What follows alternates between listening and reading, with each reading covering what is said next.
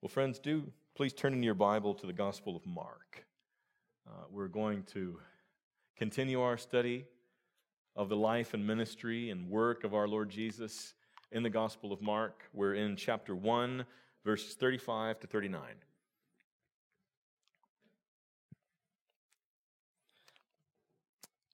I'm going to read aloud verses 35 to 35 to 39, and I would ask you to please stand in honor of the reading of God's word.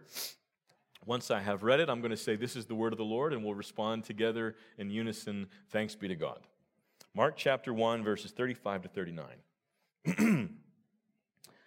and rising very early in the morning while it was still dark, he, that is the Lord Jesus, departed and went out to a desolate place. And there he prayed. And Simon and those who were with him searched for him. And they found him and said to him, Everyone is looking for you.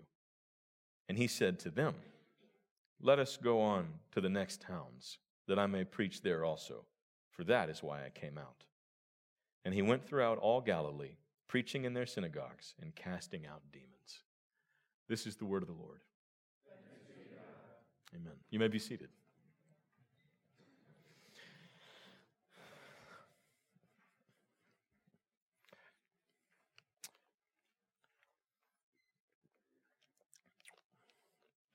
Well,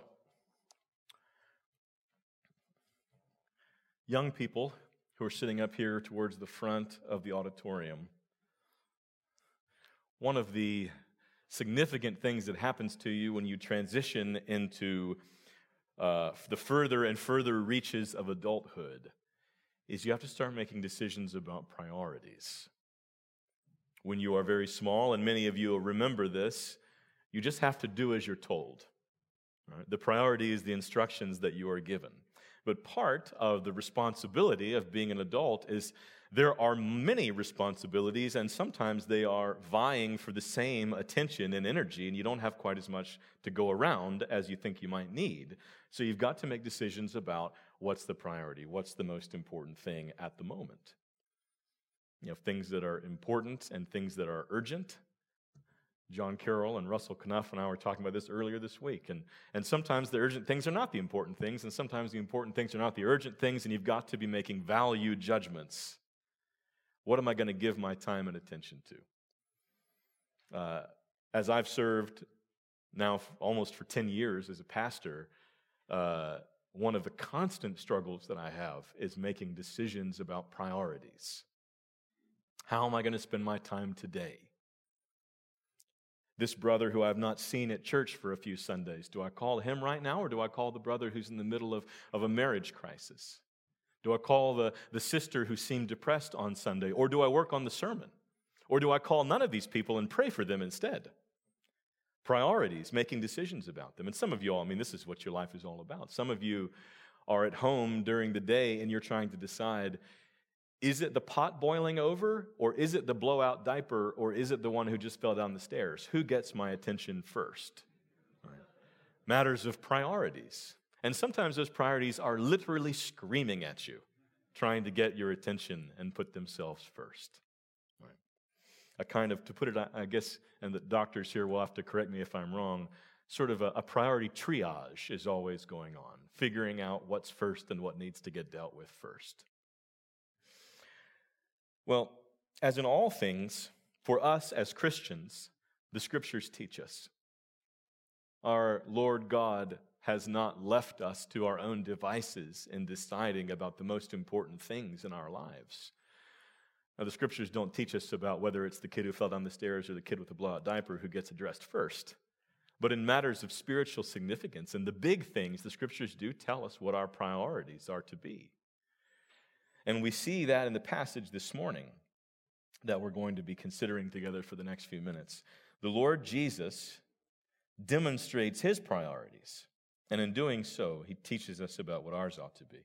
The passage that I just read to you, it, it is the morning after this very eventful Sabbath day that we've been studying for the last two weeks where the Lord Jesus starts to preach in the synagogue. The people are astounded. He even casts a demon out of somebody in the midst of his preaching, and people are blown away. And then he goes to Simon Peter's house, raises his mother in law up out of a fever, and then the whole community comes to Peter's house that evening. And the Lord Jesus heals a great many of them, and they go home utterly transformed. As I said last week, he probably, given the number of people and the kind of work that he was doing, he probably was doing that work late into the night healing people.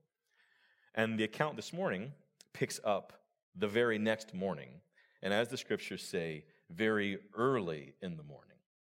Now, this morning after this eventful Sabbath, Jesus behaves in a somewhat unexpected fashion. He rises very early in the morning to go and isolate himself and spend some time in prayer, which is normally what we do before a big day, not after one, right? And then he leaves these searching crowds, all these people looking for him, wanting to give their attention to him, wanting his attention. He leaves them behind to go preach in other places. Now, this is surprising behavior from our Lord. This is not maybe how we would have written this gospel if we were making it up. It is not made up, by the way. It's an eyewitness account, probably from Peter, given to Mark and recorded here. And so you find Jesus acting in unexpected ways a lot because he actually was doing these things.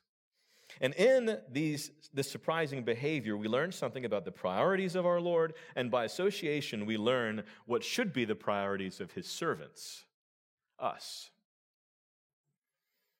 To put it another way, a, a, careful consideration of the priorities of the Lord Jesus in this passage will instruct us in how we are to order our priorities as his servants and as his church. We're going to look at Christ's behavior here, we're going to try to learn from it, and then, friends, as time allows, we're going to examine ourselves in light of what the scriptures tell us.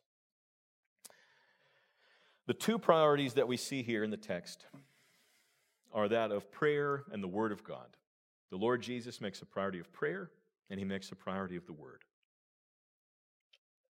So, first, our Lord made a priority of prayer, and as his servants, we must make a priority of prayer also. Verse 35 Rising very early in the morning, while it was still dark, he departed and went out to a desolate place, and there he prayed. I mean, can you imagine the Lord Jesus there, his cell phone by his bedside, waking him up early in the morning? He did not have a cell phone waking him up. And yet, he gets up early in the morning. There may have been a rooster or two in the community there that helped him. But he gets up while it's still dark. He goes out and finds a place to pray. Now, how does he pray? The scriptures don't tell us exactly how he prays, they don't say the words that he said. We can imagine that uh, in, in some part he prayed as we do. Those same common themes in our prayer adoration and praise to God, thanksgiving to God, supplication to God, petitions asking him. I mean, I think we have confidence that Christ prayed that way because that's how he taught his disciples to pray, wasn't it? In the Lord's Prayer, as our, our brother's been taking it, taking us through on Sundays here recently. One of the ways in which we often pray and should pray, and we just prayed a few minutes ago here that he did not pray, is the confession of sin. Because, of course, the Lord Jesus was without sin. He humbles himself before God his Father, but he does not need to confess any sin because he himself is God and without sin. Which brings up another question, though. If he himself is God and without sin, why is he praying? I mean, he is the one to whom we pray, right? Why does he get up early in the morning and go out and pray? He doesn't do it uh, specifically simply to be an example to his disciples because he goes and hides, right? There's something personal going on there. He has a reason for praying. He has all authority, as we saw in the previous passage, to cast out demons, to heal those who are sick. He has power and yet he goes and he prays. Well, he goes and he prays because though he is God, he has humbled himself at this point in the incarnation, and he has become a real human man. I've made this point before, and I'll continue to make it. We'll see it many times in the Gospel of Mark. Christ became a real human being. He did not look like one for a little while. He did not masquerade as a human being, but he really united himself to a real human life and took on humanity in its fullness like us, only without sin. And human beings, as we pointed out last week, uh, are, are weak and dependent creatures. Interestingly enough, even the sinless ones.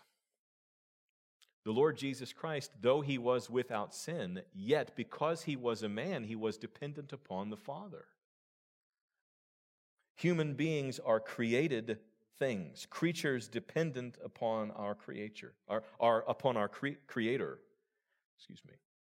And even without sin, we are dependent upon our God. We need more than just the forgiveness of sin from Him. We need everything from Him, don't we?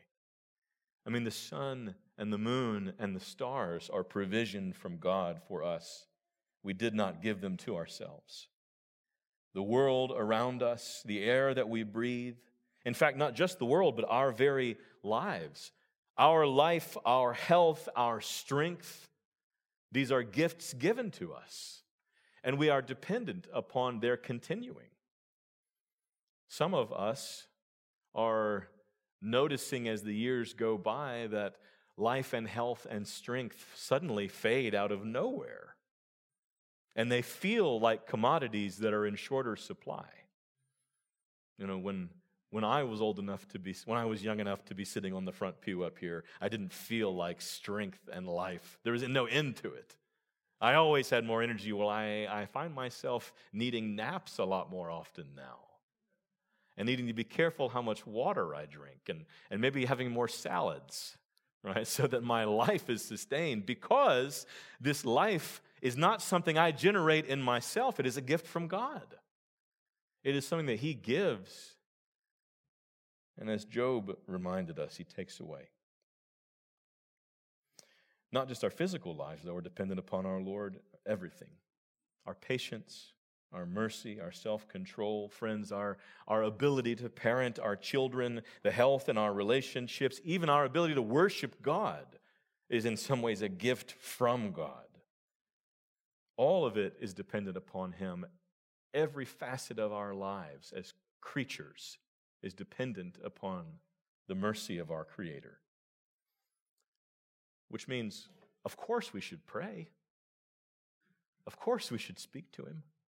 Of course, we should call on Him. Of course, we should humble ourselves before Him and ask Him. I mean, we deceive ourselves about this, don't we? We imagine ourselves to be self sufficient. We imagine that we don't need anything and oftentimes, Christians, I mean, those of us in the church, those committed to the church, we do the same thing. We imagine that we don't really need anything, and prayer becomes nothing but an obligation. I'm supposed to do it, and so I will. But at the end of the day, I have great confidence in my own abilities. That's why I pray so little, and I pray in such an obligatory fashion. We think so highly of ourselves and so little of our dependence upon God. Well, we see in the Lord Jesus uh, a very different example. He was not deceived about who he was in the flesh.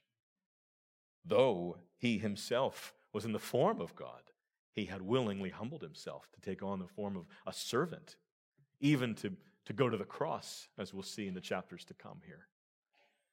He humbled himself, and here he walks in real dependence.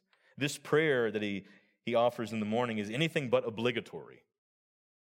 He rises very early, as the scriptures say, before the sun, and he goes to a desolate place, the text says, a secluded place. This is the same phrase that's used in chapter 1 uh, when the, the Holy Spirit drives the Lord out to be tempted in the wilderness. He goes out into the wilderness to find a secluded place to pray.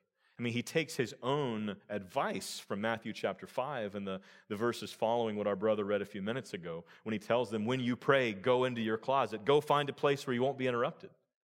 That's what the Lord does. You can imagine him rising early in the morning here at Peter's house. There are probably a lot of people around, tiptoeing out the door, out through the empty streets of Capernaum to find a place isolated in the, the wilderness area surrounding the community there, where he might pray and not be disturbed. And given the success from his previous night, not being disturbed was going to be difficult to do. He was suddenly a celebrity in Capernaum. And surely the Lord Jesus knew what was coming, but he knew that he needed to pray. So he goes out to find a place to pray. Now, by the way, as I mentioned earlier, isn't that the last time that we find ourselves praying after a great success? I mean, we pray when we feel needy more often. We pray when we are in trial. That's when we feel the need to pray. But after great success, when we're feeling strong, I mean, prayer is often the very last thing on our minds. I discovered a few years ago uh, that the, the Puritans would often spend twice as much time praying after they had preached as before. And at first, I, I didn't understand why. But they explained it. Before they preached, they were asking God to help them in the act of preaching. But after they had preached, there was nothing more that they could do. The Lord needed to make that seed bear fruit. So they cast themselves doubly upon his mercy and asked him to make the seed bear fruit. That was a rebuke to me. I used to not pray at all after I had preached because all I cared about was whether I was going to get through it or not. And what happened afterwards, well, that was up to the Lord, right? But you see the point. True faith prays afterwards. And here, the Lord Jesus, after this night of great success, he goes and he prays. This is the first thing for him to do that morning. If there was ever a morning I was going to make an excuse to not get up and pray, it would be after a late night of very successful ministry. When I could sleep in in the morning and rest in my success. But the Lord Jesus gets up before the sun. He is not deceived about his need, he's not deceived about his dependence upon the Father.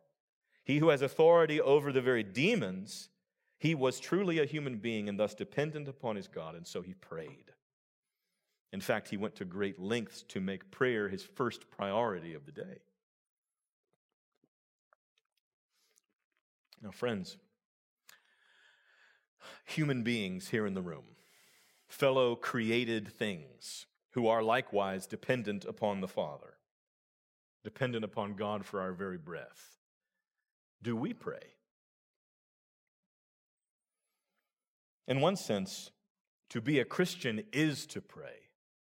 This is what we find in Acts chapter 9 when the apostle Paul is struck blind and falls off his horse, and the Lord sends the man who is rightly afraid of Paul, and the Lord encourages him. No, no, he's really converted.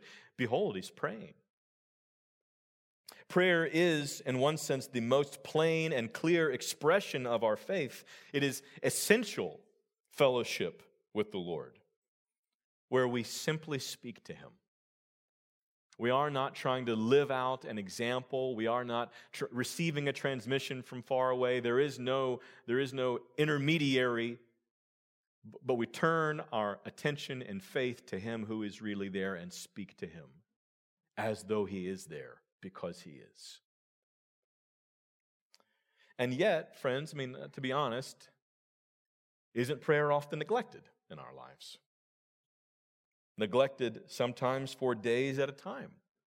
Yes, there may be some prayer, uh, a bit of it here and there in our lives, two minutes in the car here, 30 seconds there, while we're waiting for the Wi Fi to reconnect or something like that. But do we really take his counsel when you pray? Go find a secret place, go into your closet and shut the door and speak to your Father who's in secret? Do we even bother to do that? Do we pray according to his counsel in, in the Gospel of Luke when he tells the parable of the persistent widow? Likewise, pray to your Father. Go again and again and again. Beat on his door. He will not tarry long over his elect when they ask for the Holy Spirit. Friends, do we follow the example of our Lord Jesus? Here in this text. I mean, think uh, this is not, you're not going to report this, but just think in your head.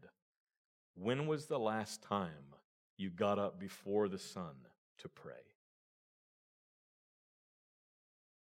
When was the last time you sought out a place where you knew you would not be interrupted? in order to pray. I confess to you, far too often an interruption to prayer is a welcome interruption because it means I don't have to pray anymore. Someone needs me, I can go do something. Right? Do we follow the Lord Jesus' example here? I mean, some of us have experienced those Gethsemane nights where we're before a great trial and we are driven to pray. But have we experienced many Capernaum mornings where we rise early and seek the Lord's face? It's hard to do so. Now, I confess to you, it is very hard. The Lord Jesus didn't do it because it, he, it was easy to do. He did it because it was important. That's the point that I'm trying to make. And if it was important for him, oh, friends, how much more important is it for us? How much more important is it for us to spend time with our Father in prayer than to make sure that we go to the gym? Than, than to watch the next episode of that television show that we're finding so thrilling? more important than finding out what's happening in the news and, and getting our dopamine hit from whatever weird thing our leaders are doing right now, whatever craziness is going on on social media. How much more important is it that we spend time with our Lord than be browsing on the internet or, or be reading that novel that we love or playing those video games or even tending in our garden? How important is it that we speak to the God who is there? and turn our attention to Him. It is important. A few years ago, my father had a major heart attack, and uh, he started doing something afterwards uh, that he had never really done much before exercise regularly. He and a small group of men about his age are at the hospital doing cardiac rehab several days a week, and they do it religiously. They never miss cardiac rehab. There's my dad and a bunch of guys his age on treadmills, you know, early in the morning, week after week after week. Now, why do they do that? They do it because they know it's important. A major heart attack taught him that it was important. He knows now how significant it is. And so he goes and he does it. Friends, do we believe that prayer is important? The Lord Jesus knew that it was. You see it in his choices here, you see it in his priorities. It was important to him. He knew that he was not self sufficient, that he needed to seek his Father's face. Are we more self sufficient than him? We are not. Corporately, collectively, also, friends, are we self sufficient as a church? Do we have all the wisdom and all the means to navigate every trial? We do not. As a church, together, corporately, we are to be a house of prayer. That is the model of the early church, a praying people. As individuals living dependent lives upon our Lord, so we should be living corporately dependent lives upon our Lord. We should be a people whose lives are marked by prayer, in some ways defined by coming together to pray. I thank God that we have prayer meetings here as a church, several prayer meetings, and prayer meetings that are relatively well attended by the standards of the day. Now, frankly, the standards of the day are very, very low. I think the reality is there will be a lot more folks at the picnic on Saturday than at the prayer meeting tomorrow night. There will be a lot more folks coming out in the evening for the talent show in a few months than there will be for the prayer meeting. That is not, I'm not trying to shame you by pointing that out. I'm not trying to guilt you. I'm, I'm trying to make us examine our priorities and examine what we think is important. This is about self examination, not about getting bullied from the pulpit. You see what I'm saying? What do we really think is important? Honestly.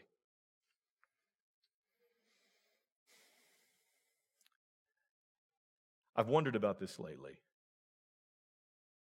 Do you think it would be easier to raise $1 million or to get every single person in this room to a prayer meeting the same night? I mean, I've wondered about that. Do you think it'd be easier to raise a million dollars? Do you think we could get that done first? In some ways, I think it would be easier because we knew that if we raised a million dollars for something, that something would happen. If we were raising, if we were going to build a gym or something like that, or if we wanted to be one of those churches that has like a food court, and we decided that we wanted we wanted to really do it right, we wanted a million dollars, you know, if we raised a million dollars, we could get that food court. We know it would happen. We do not believe that if we all went to the prayer meeting, something would happen. You see my point? That's part of the issue here. We know that a million dollars will accomplish something. We're not so sure about prayer. When Pastor Tim resigned here a few months ago, there were 70 people at the prayer meeting that evening. There's so many people that we could not meet in the library. We had to come over in this room, remember? Now, why? Well, we felt needy that night. We felt desperate. We needed to pray. We didn't know what was going on. Now, Grace Church, are we less needy today than we were that night? Are we less dependent upon the grace of God today than we were that night? We are not. We are every bit as needy and dependent. We just don't feel it quite as much because the circumstances are different. It's easy to walk by sight and not by faith. On the final day, when we see the Lord Jesus, we will know how much we have depended upon his mercy. We will see then how hour by hour, day by day, we have been sustained by him, even when we could not be bothered to ask. And I wonder, friends, if we will not be rebuked implicitly when we see his mercy and his kindness and we realize, oh, how he would have blessed us if we had only bothered to ask. And isn't that what the scriptures say? You have not because you ask not. When we see him in his glory, when we see his face, and we know him even as we are known, will we not realize then, oh, oh, he would have poured out the Spirit on us if we had bothered to ask? But we did not really ask. Only in little bits, fits, and starts here and there, but we did not give ourselves to the work of asking. On that day, we'll realize well, I've said this to you all many times before. The prayer meeting is something, something of like Cinderella. You know, she looks, she looks like not much, but on the final day, it turns out she's the queen. It turns out that she was the one all along, laboring faithfully in our midst. The Lord Jesus obviously saw the importance of prayer. Friends, let's open our eyes and see the importance of prayer. Let's recognize who Cinderella is now before that final day when everything is changed and she is exalted.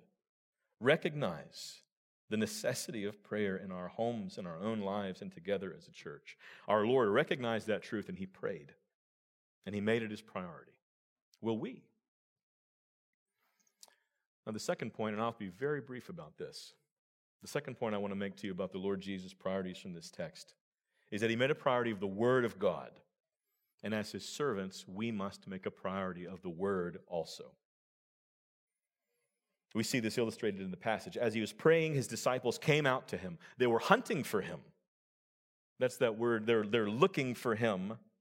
What does it say? They, they searched for him. Now, that word that Mark used, searched, is not really, they were, they were seeking him out, like hunters looking for prey. Mark uses this word a number of times in, the, in this gospel, and it's almost always in a negative context. The Pharisees are searching for him, right?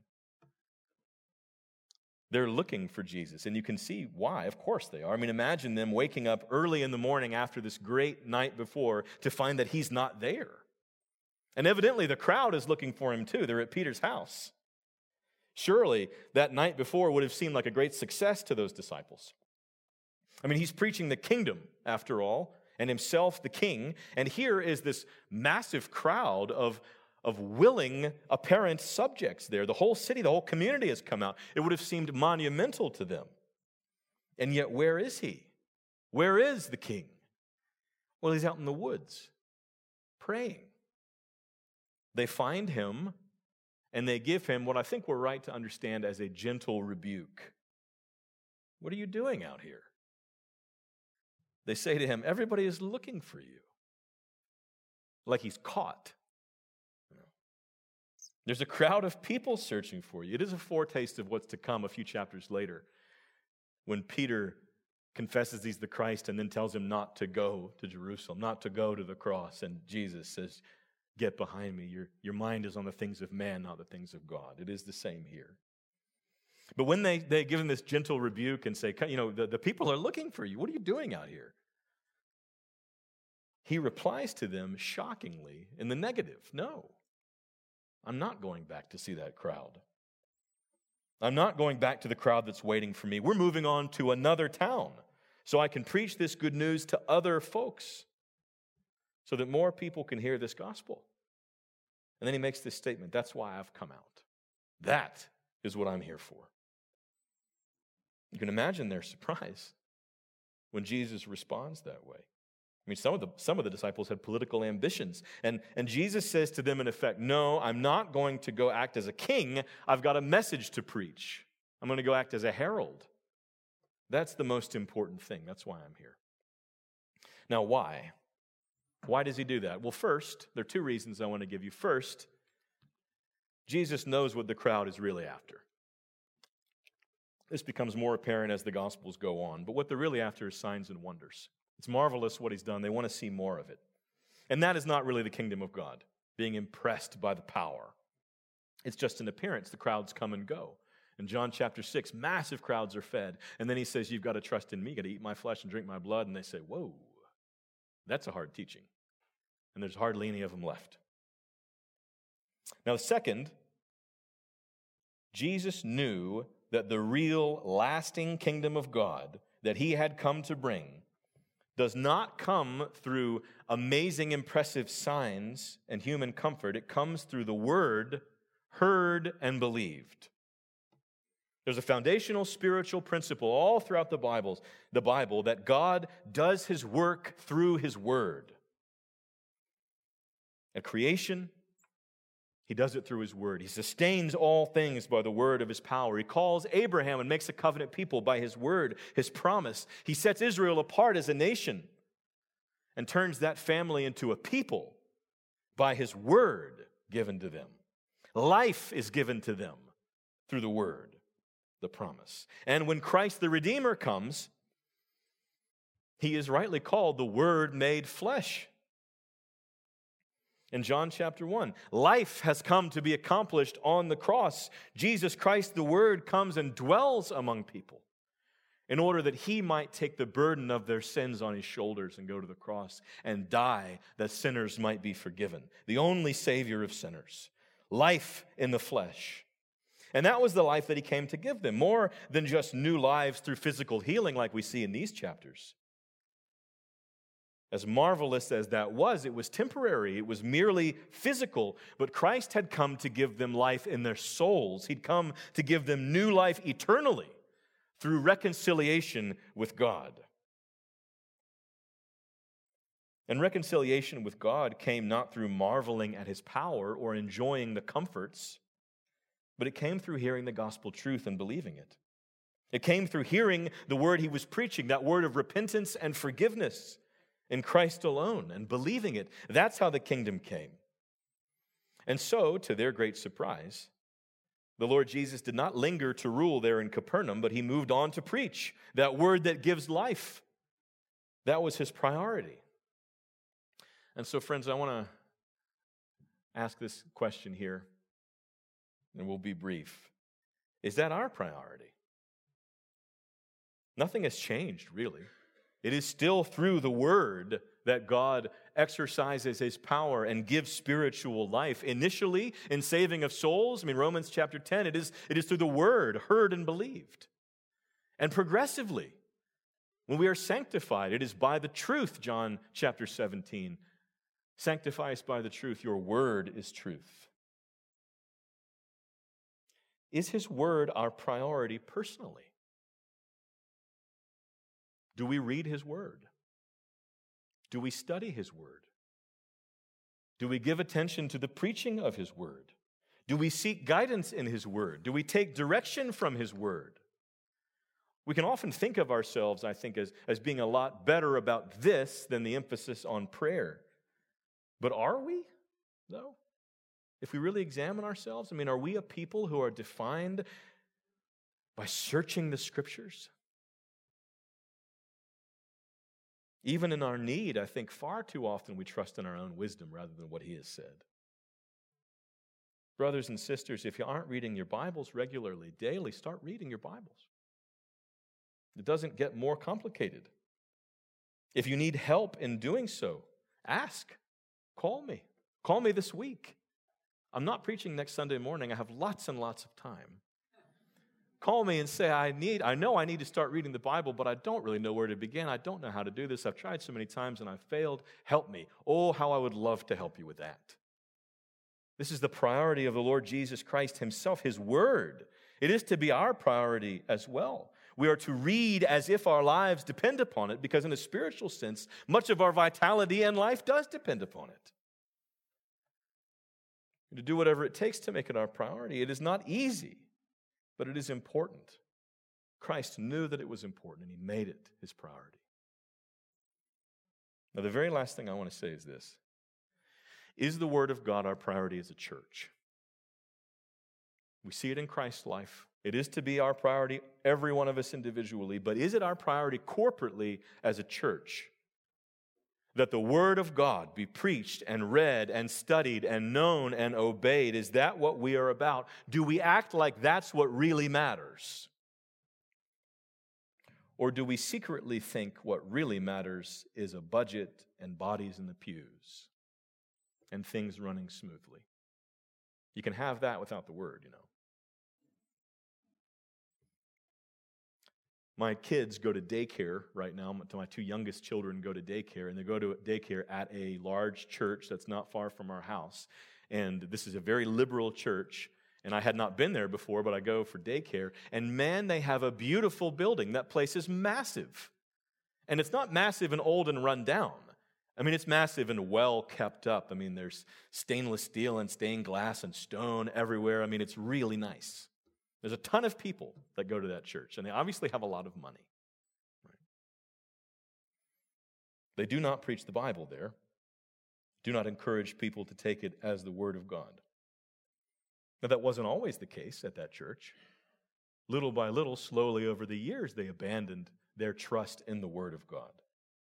It didn't happen overnight, but it did happen and the people let it happen because they were not caring as much about the word being taught as they were about the building and the attendance and the budget and their comfort. And they're satisfied with what they have.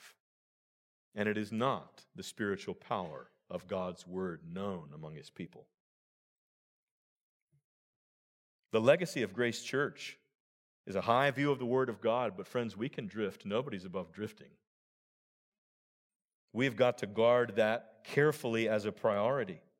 Many other concerns are going to present themselves social concerns, moral concerns, financial, political, emotional concerns among people. Lots of concerns are going to present themselves to be our priority. The world is going to tell us that our priorities should be other things other than the Word of God.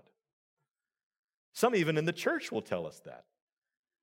And you know what? One of, the, one of the first pieces of advice that you'll receive right now in the church growth movement is to take a poll of the community around the church and ask people, what do you think our priorities should be?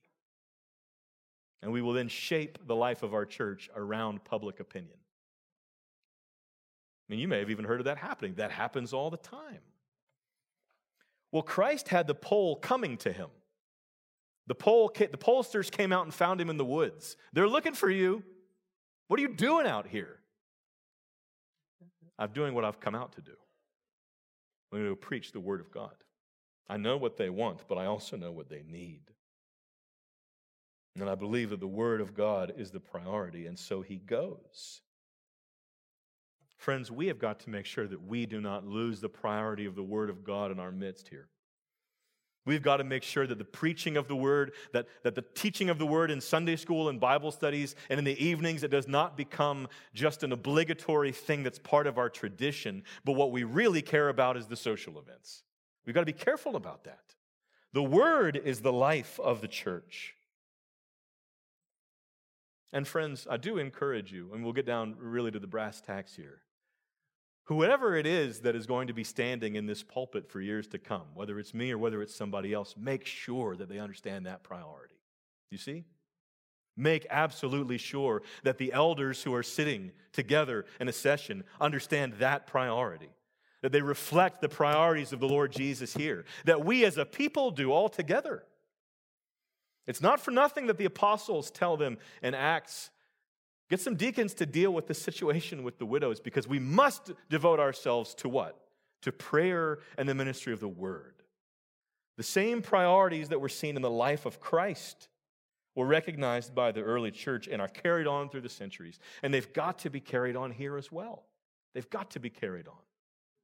There are, I think, dark days ahead of us, culturally speaking. And the priorities of the church will be threatened, and not just by the world, but by the devil and by our very flesh. We have got to recognize that what Christ identified as the most important things, prayer and his word, that they remain the most important things. If Grace Church is going to live,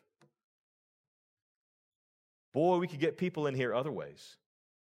We could improve the budget other ways. We could even add on to this building and renovate everything, and man, it would be sparkly. But we cannot enjoy real spiritual life, the kingdom of God in our midst, apart from prayer and the Word of God.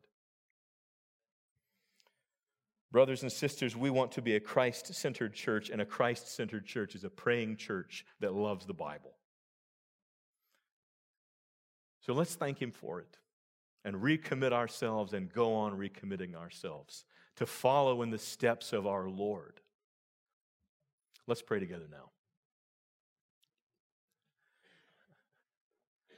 Our Father in heaven, we thank you for your word here. We were not there that day when the Lord Jesus went out to the desolate place to pray. Thank you for telling us that he did. Thank you for teaching us about what he did that morning. Thank you for teaching us about his preaching in Galilee. Thank you for showing us what really matters. Oh, Father, work the truth into our hearts. May we be those that live for what really matters. Have mercy on us. Thank you for loving us enough to teach us these things and tell us these things. Oh, God, teach us to walk with you. Thank you for your steadfast love. We pray this in Jesus' name. Amen. Amen.